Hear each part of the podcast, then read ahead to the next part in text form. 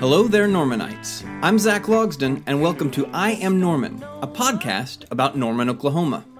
As I record these words, we are in the midst of an international pandemic. Schools and businesses are closed, gatherings of more than a few people are restricted, and we're under a stay at home order, all aimed at curbing the spread of the COVID 19 virus. Inevitably, during times like this, many of us, including myself, feel helpless.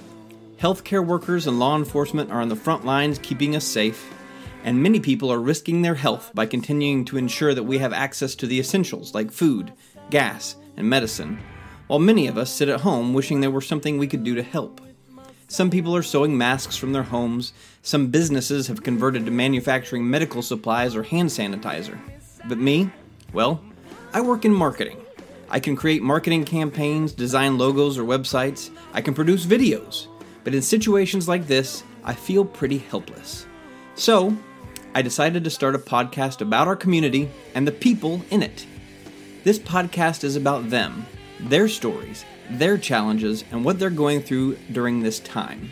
My hope is that while we're all social distancing and feeling so far apart, this podcast might help everyone feel a little bit more united and understand that we're not alone and we'll get through this together. So sit back, relax, and enjoy. I am Norman.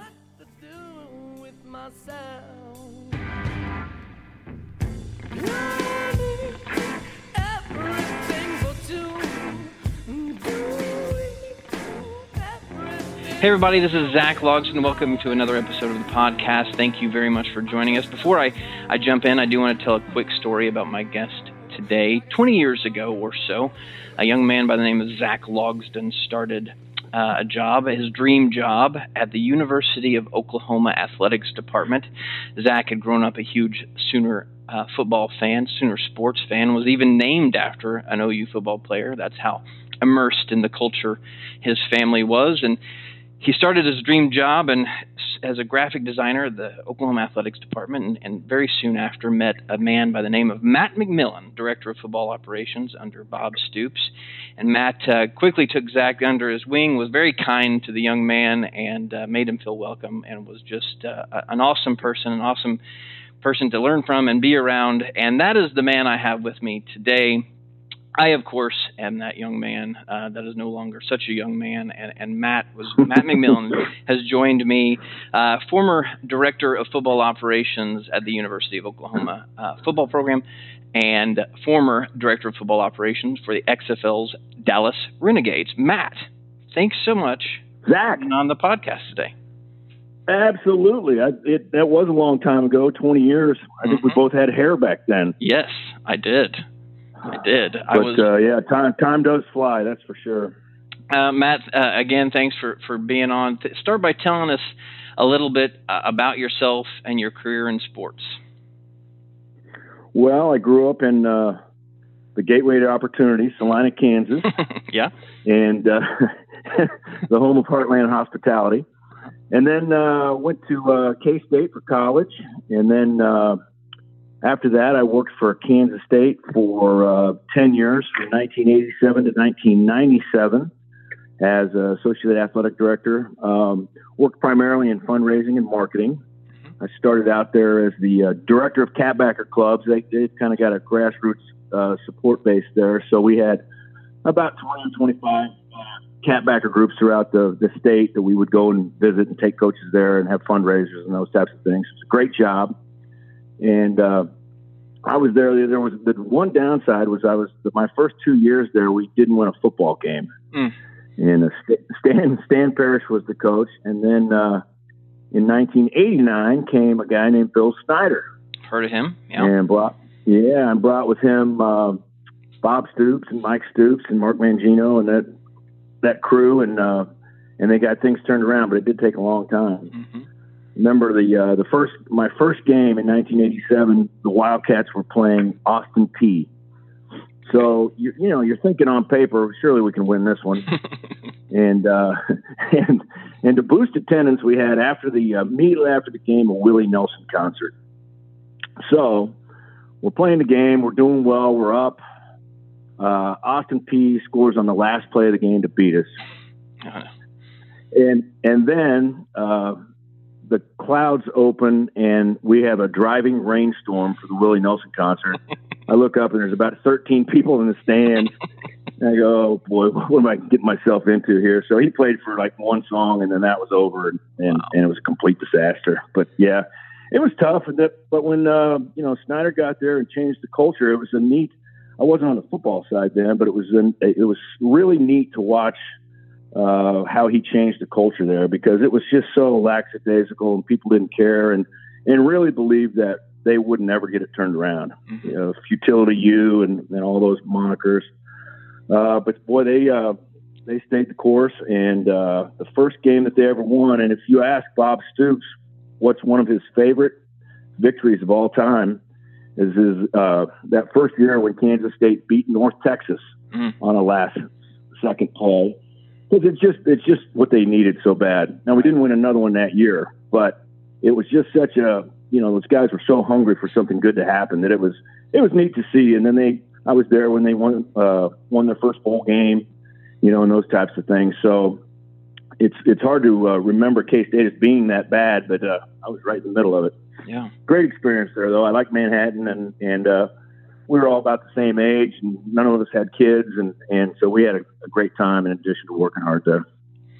So then you uh, you followed uh, you, you, took you took a break from athletics for for a short period, and then and then came to I, Norman with with uh, with Coach Stoops, right? I did. I went to uh, Denver for two years and worked for the National Cattlemen's Beef Association, which is the trade association for the beef industry. Mm-hmm and uh, it was a great job, but I was just I missed sports more than I thought I would. And then when Bob got the job uh, at Oklahoma, I was fishtailing out of the uh, out of the driveway. I couldn't get here fast enough. and you've been uh, in Norman ever since, right?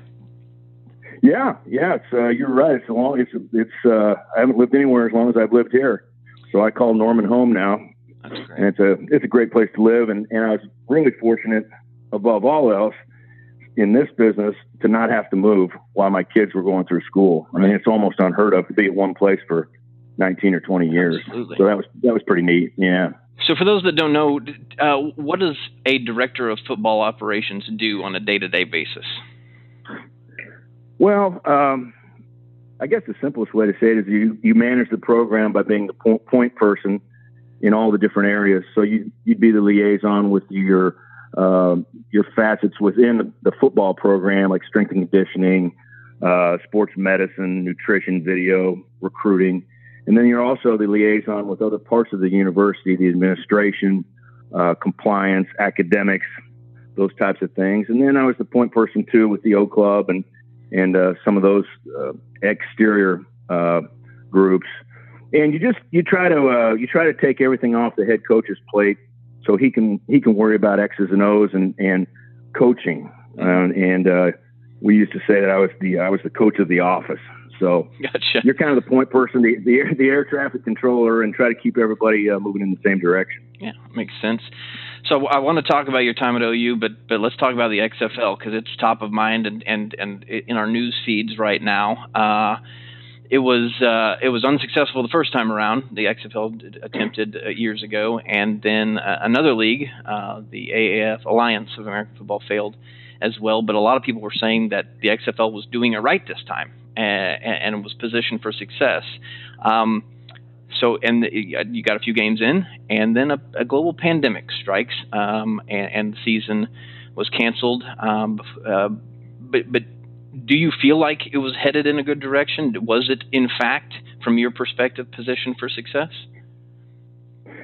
I think without question, if it wasn't for this pandemic, that they would have been successful. By all of their markers in terms of ticket sales, uh, sponsorships, uh, all those types of things, they were they were thrilled with the results. And it's just it's just a shame because they got we got five games in, and uh, and then they had to pull the plug. And then I think with uh, the league was owned by Vince McMahon of the WWE, mm-hmm. and they're not in operation right now either. And I just think they ran out of cash, and and with the uncertainty of what college football and the NFL are going to do in the fall, you know, where they're going to maybe if they move to the spring or something like that. There's all those scenarios out there. I think it was just it was too hard of a risk for them to figure to, to keep going because there's just so much uncertainty. Because it doesn't make any sense for us to play in front of no fans. Right. So, you know, those types of things. So they did a, a wonderful job of setting the league up. Uh, we had eight teams. We had four in the West and we had four in the East. And um, they had uh, uh, really great coaches. They had June Jones and Jonathan Hayes and, of course, Bob Stoops. And then uh, uh, Mark Trestman and some of those guys. Mm-hmm. But they also, what people didn't realize is, is that the talent, the football talent, it was really good football.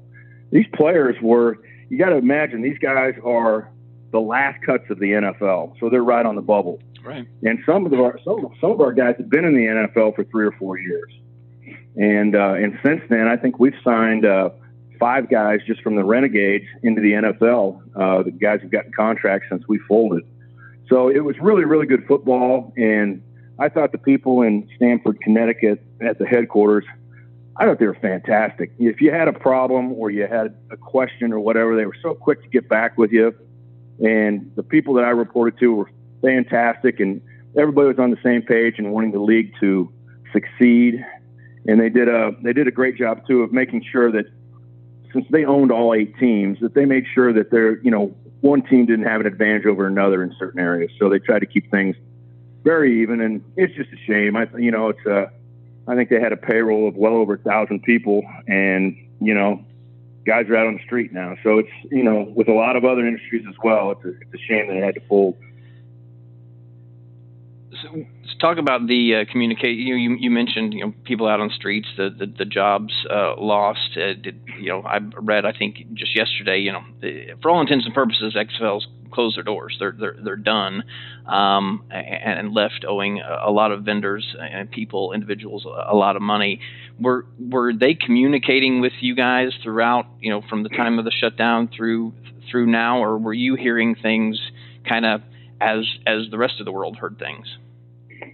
It was uh, it was strange because you know word word usually leaks out, and the day before they called it, which was uh, a week ago yesterday, um, well they call they they sent out an email to everybody. It's called an all hands call, so it means everybody gets on the call. So there's you know a bunch bunch of people on there, and when I saw that, I'm thinking, you know what, they're probably going to furlough everybody for two or three months, something like that and uh, you know, so people can keep their benefits. But I would have certainly understood, you know, having to cut the season short, that that would be fair. Uh, but then we got on the call, and it was uh, Jeffrey Pollack, the president, and he uh, kind of read a prepared statement, and I bet the call wasn't three minutes, and he didn't take any questions, and it was it was over. So it was kind of uh, stunning that way, and and I think I don't think anybody knew other than maybe two or three people. So it was uh, very swift, very corporate. Uh, but I also understand it too. I mean, it's it's it's a hard thing to do, and I think they just you know kind of ripped the band-aid off and let's move on down the road. So uh, they they they paid people through the end of uh, through the end of the year, which was good. Um, and when they called it uh, after five games, they they paid for player transportation home, either flights or reimbursement for mileage. Mm-hmm. Uh, they paid them through their contract. They did a really good job of doing everything the right way. So I've got no complaints. It was a great experience. I wish it would have worked. We were really looking forward to year two, um, but it didn't work out. Do you, you think this is the you know like like I mentioned earlier, the XFL tried and, and failed, tried again, and, and now because of this pandemic failed. Do you, do you think this is the last we see of the XFL, or could you see, you know, after a, a period of time, them trying to raise funds and, and relaunch down the road? Never say never. you know, they've got all this, they've got all the equipment, they've got I mean, they spent a fortune on on uh, facilities, on you know equipment, uh, blocking sleds, footballs, helmets, all this stuff. So I don't know what the plan is. I have no idea. I, I hope they give it another run in a couple of years. I don't know if they will or not, but I do think that that if it proved anything, I think it proved that there's an appetite for spring football. I know that you know college basketball and the NBA uh, but I just think there's a segment of our population that loves football that much that it could it could be successful. And I'm I'm I'm convinced that had we not run into this pandemic, we would have been successful. Yeah, there there were some uh, some I guess innovations uh, that, that that I read about the XFL in regards to you know mainly surrounding gambling and, and making it a more enjoyable experience for gamblers. Think different things they could bet on. Do you see um, uh, that being those, those things being adapted or adopted by the NFL? Um, were they that popular? Well, I'm not really in tune with the gambling aspect of it, but we did have a couple of rule changes that that Coach Stoops really liked. Um, one of them was the uh, there's no extra points, just a PAT kick. Mm-hmm. You either go from you either go for one, two, or three points. So you can make a nine point play, which is pretty cool. It'll be from the ten yard line, two point two point play from the five, and a one point play from the three. So there's a different strategy involved, and, and you know, usually a, a, a, PAT is just you're not even watching it because it's right. It's, it's automatic, given, yeah. automatic most of the time. Mm-hmm. Yeah. So th- that was a that was a neat deal. Um, they had a they had a uh, an overtime rule. We never had an overtime game, but they would do it like a soccer shoot shootout where each team gets the ball uh, five times, and the team that scores the most from there would win the game. But that was kind of cool too. And then the kickoff, they had uh, they had both teams ten yards apart on the other end of the field where you're kicking it, mm-hmm. because again, they didn't want to have just every time you're kicking off, it's going through the end zone, and then you go to commercial. So you would actually be penalized if you kicked it out of the end zone. So what they were doing was encouraging returns. And then they were also decreasing uh, the possibility of injuries because the guys are only 10 yards apart. So when the guy would catch the ball, the uh, referee would signal, and uh, and then the uh, the team that kicked off could, could move, and you know the offense could maybe run a zone play or something like that. And there were some there were some good returns, and St. Louis had a uh, had a reverse for a touchdown, which is pretty cool. Uh, but it just it decreases the uh, the collisions. You know, guys running down there full speed and the big guys. And so that was a neat rule too. And I wouldn't be surprised if the NFL looks at all three of those things. That is uh, that'll be. Although, go ahead. Yeah, they're they're pretty slow to change, uh, obviously, but it's, it's something to look at at least. That was, you know, if, even if you ask Coach Stoops, he wasn't crazy about the kickoff thing when they explained it to him. But then when he saw it, he goes, "You know what? That's really neat. That's a good way to do it." Uh, be interesting to see. Hopefully, uh, some of those things come about, especially things that can uh, cut down on injuries. Let's uh, let's switch no gears doubt. and talk about your time uh, with Stoops at, at, OU. You came, uh, as we mentioned, uh, to Norman in 1999. Uh, worked alongside him uh, the entire time he was here, and, and, you can see, you have seen firsthand how dependent universities and the communities around them are on on football revenue.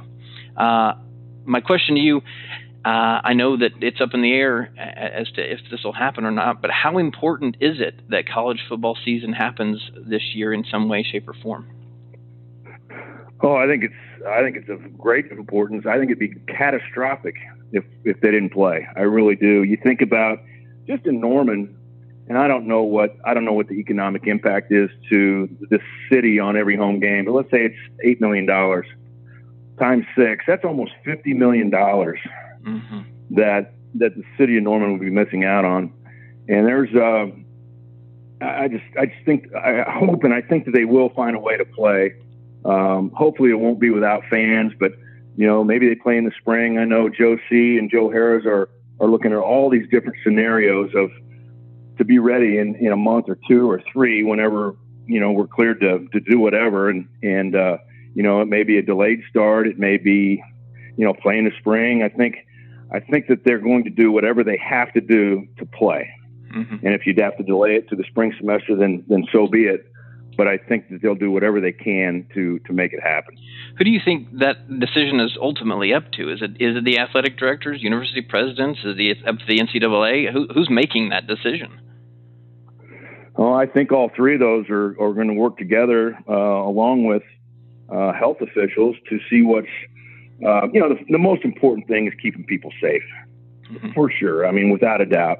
Uh, but if they get to a level where they feel that um, they can manage risk of of people getting it and protect the health of the players and the coaches and the, and the coaching staffs, I think that uh, that they'll find a way to do it. But um, I don't know ultimately who has who makes that decision. Probably the NCAA, mm-hmm. With input from different schools and athletic directors such as Joe Castiglione. So how does this impact bowl games? I mean, we're so used to spending December watching the, the various bowl games, you know, and, and cold weather uh, is is a part of that. Uh, if the season starts in January or, February, does that mean we're going to have a be watching a Rose Bowl parade on May first? I think you would.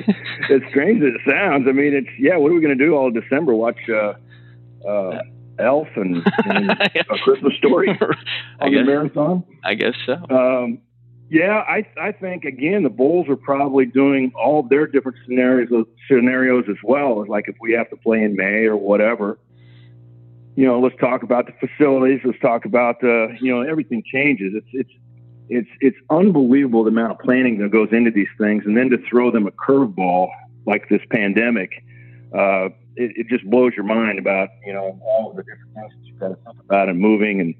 But again, I think they'll be just just like you know college football. If you've got to adapt, you're going to find a way to do it because I think there's a lot of money at stake.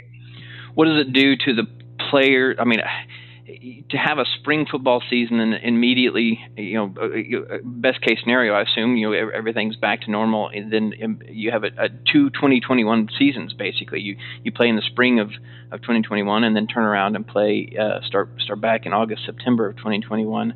Um, I mean, the, you, you typically rely on spring football practice to get ready. Is this would this actually be a good thing for these for these football prog- programs because they don't have to take as much time off? I mean, they're more prepared when September rolls around because they played all spring. Well, I hadn't thought about that, but you bring up a good point. Um, I think there would be plenty of time for for uh, players to recover and be ready to go the following fall. Um, so I, you know, I don't know. It's uh, there's there's so many ways to think about it, and even if you're delaying, say you are going to play in the fall, but you're delaying the start date of when these guys can come back and start practicing you know, you want them to be in, in great shape to play the game. So what's that? Is that June one? Is that July one? You know, you, you, you see different people saying we need three three months to get ready, we need two months to get ready. And I don't know if anybody knows the magic number, but you certainly want the players in great shape so they can play the game and, and avoid injury. And uh, and again, at the same time, stay safe.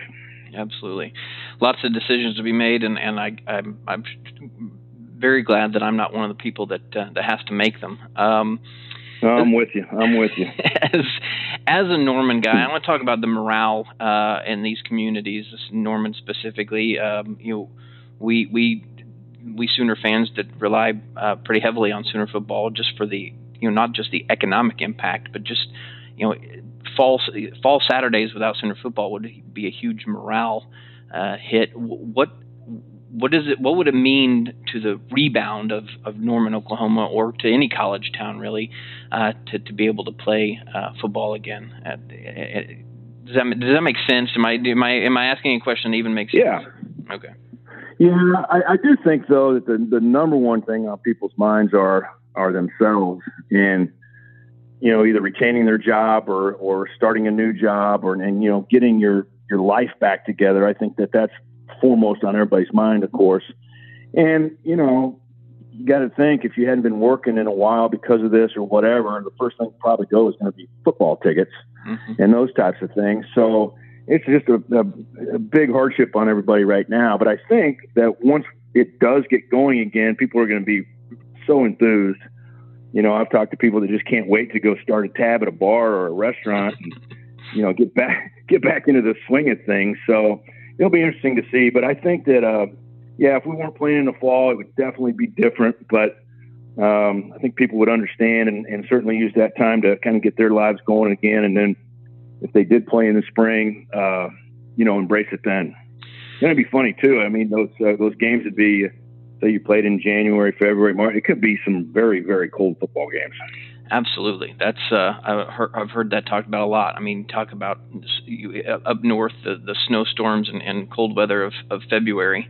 Uh, be a, a yeah. time to, to play a, a Wisconsin football game. Um, so, switching gears again and talking uh, uh, off the topic of sports and onto the topic of, of Matt McMillan. Uh, since the cancellation of the XFL season, I have to imagine that you've had, had some unexpected extra time on your hands. What are you uh, What are you doing these days to keep yourself busy? Knowing, I mean, I know you're not going to the gym or a restaurant or a bar. What are you doing? Well, I pick up dog poop in the backyard. Do that every day. Yeah, that's fun. I've, I've done, I've done some yard work. I've done. Uh, I've cleaned the uh, garage. I've cleaned my closet. I've cleaned uh, everything that you can possibly clean. The uh, when everybody goes back to work, their homes will be in tip-top shape. I promise you that. But uh, uh, it's been a time where we've, had a chance to kind of catch up on some things that you kind of let let go during the you know during the season. So that's been good. Uh, but I'm I'm to the point now where I'm ready to get back to work. But uh, I've been working some, uh, you know, it's kind of up in the air right now too in terms of what we're going to do next. But work with the uh, Head Ball Coach Champions Foundation, which is a a charity that we started with uh, Coach Stoops back in 2000, and uh, it helps uh, uh either ill or uh, at risk need uh, children with need in Oklahoma City and Norman, and so we've done done that for a long time, and and anxious to kind of get that thing ramped up again once once we can do some events where some people can come and participate. So that's kept me busy too, and so I'm just kind of kind of on hold right now. Are you a cook? Have you been spending some time in the kitchen uh, cooking for the family? Oh, it's been unbelievable. Actually, my wife is the cook, and I'm kind of the sous chef. Help her out where I can, and I'm uh, I've been on the grill a lot. Yep. Been on the grill, so that's uh, that's a help. uh, but I am uh, I'm really fat right now. I'm not gonna lie, really fat. We've been eating a lot. It's like we, every time we go to the store, we buy like four times the amount of stuff that we actually need. I know. I'm with and you. I don't know. I don't. I don't know. We do that at the liquor store too. I don't know. We are we are stocked up. I'll tell you that. We're buying stuff that that I, uh, I we've never bought. Like I mean, just uh, junk food. Like, and I'm looking at my wife like, what? Why is this okay now? Why, you know, I've been trying to get you to buy this stuff for years. Why, why I guess, I guess when you're in during a pandemic and you're locked in the house, all rules go out the window as far as healthy eating goes. Because we're getting frozen pizzas and, and potato skins. And, oh yeah. And, and, I'm with you. I'm, I've put on so much weight. It's, it's ridiculous. It was funny. I uh, yesterday I was talking to my friend Clark Stroud, mm-hmm. and uh, he he said, "What are you doing?" I go, "I'm on my way to the store." And he's a uh, a known germaphobe. I mean, he's he's taking the social distancing, I mean, to a T. When he yeah. comes over, uh, he'll sit only in the backyard, about ten yards away from me. So he's, he's, the only guy I know that's taking it that seriously. And he goes, "Hey, can you get me some stuff there? I don't want to go to the store." I go, "Yeah, that'd be that'd be fine." Uh, I go, "Text me the list." So I get to the store, and it's Pringles, uh, Cheetos, pretzels. there wasn't one good thing on the list. It was crazy. Cookies, all this stuff. It goes, I love it. Snack food. I love it. So, and are you? We're, we're, it's been uh, it's been my my son who's in college is here, so that's been good. And then we've seen my other son uh, who lives in Oklahoma City a couple of times. So it's it's been getting caught up on on family time because I was living in Dallas you know, since December. So yeah. that part of it's been good. So uh, you know during you know when, when things like this happen, I think a lot of us realize the, the little things in life that we were taking for granted um, that that we miss and never realized that we would miss them because we probably never realized they'd be taken away from us. When all this is said and done and life gets back to normal, what's something uh, what's a little thing you'll never take for granted again? I think having a job. To be real honest with you. Yeah. Okay. Fair. fair enough. Sure. I've I've never been fired before, but I got fired last Friday with the rest of us, and so you just I don't know. I think you just always assume you're going to have a job and, and things are going to be great, and then uh, you know something like this happens, and there's a lot of people that don't have jobs, and it's it's scary and it's and it's uh, you know, a big inconvenience, especially if there's somebody that's a little bit older getting ready to retire, and then all of a sudden it's, you know, it's just just been hard that way. So I would I would say that, and just uh, everyday things of you miss your colleagues at work. You know, we've been we've been zooming and doing all that stuff to kind of stay in touch with people, but uh, I think just to me, daily interaction with people is what I miss more than anything. Yeah. Be, being within ten yards of, of Clark Stroud, you miss that. No, I don't miss that at all. I hear you. 20, 20 would be better. 20 would be better. yeah. Okay. Last. We, we, uh, go ahead. Go ahead. Yeah, go ahead. I was just say uh, last question, and and and then I'll let you go. I, I was gonna ask, uh, you know, you're you, you you're out and about town a lot. I know I I see you around Norman uh, quite a bit at uh, different yep. different hot spots. When you can finally get back out there and eat inside uh, at a bar, restaurant, a coffee shop, wherever. What's your favorite place to go, and what do you get there? Well, I like uh, I like all the Hal Smith offerings. You know, they've got everything from the garage and Louis to uh, Red Rock and Winston and and uh, uh, Neighborhood Jam. Those are all great places. Great food, great service. Um, I enjoy uh, El Toro Chino, uh, which is a local place. Uh, Benvenuti's, uh, Benvenuti's and Volare are a couple of great places as well. And and uh, I'll tell you what, I, I tried to go the other day and they were closed. Is Sooner Dairy Lunch. Oh yeah, and great, uh, great place. Great little, little drive-in. Great place um, to get a burger, and yeah, a little drive-in. I thought they might be open, but they were closed. But there's Norman. Norman is a neat place in that they've got a lot of little hole in the walls. So your Cholinos and places like that that are so good. And so I don't know exactly uh, what I'm going to hit first, but I'm going to hit all of them. I, I. I, I, was going to say I think you just listed every restaurant in Norman. Uh, so I, I, don't know if you're, you're you're trying to get some free you know free food at these places when this is all said and done by, by plugging them on, on our podcast or what. But uh, I, well, it doesn't doesn't, doesn't hurt, doesn't right? Hurt, yeah. Matt, uh, thanks so much uh, for being a part of the podcast. Is there are you a, are you a Twitter guy or a Instagram? Is there anything you want to throw out there for people to, to follow you or get in contact with you? Or are you, you going to stay silent? I'm going to stay silent. I'm too old, Zach. I, I, uh, you know, I have a few frescas and then I put something on, uh, put something out there. So I, I'm better off just staying offline. I hear you. I hear you. Well, to all my listeners, thank you so much for listening. Stay tuned for many more episodes to come. Thanks again, Matt. Thanks, Zach. Walk with me, Susie Lee, through the park and by the tree. We will rest upon the ground. The I Am Norman podcast is brought to you by The Hall at the Railhouse, Norman's premier event space in the heart of downtown. When all of this is said and done and life gets back to normal, the one thing we'll all be looking to do is celebrate with our friends and families. Weddings, receptions, corporate events, luncheons, banquets, proms, parties, and more. If you're looking for a place to celebrate life, we hope you'll choose the Hall at the Railhouse. For more information, please visit therailhousenorman.com or call 405 778 0003. I Am Norman is sponsored in part by Old Hat Creative. Old Hat is a strategic marketing and branding firm located right here in downtown Norman. From websites, corporate identity, graphic design, video production, and more, Old Hat can help any organization achieve their marketing goals. For more information, visit oldhatcreative.com or email info at oldhatcreative.com.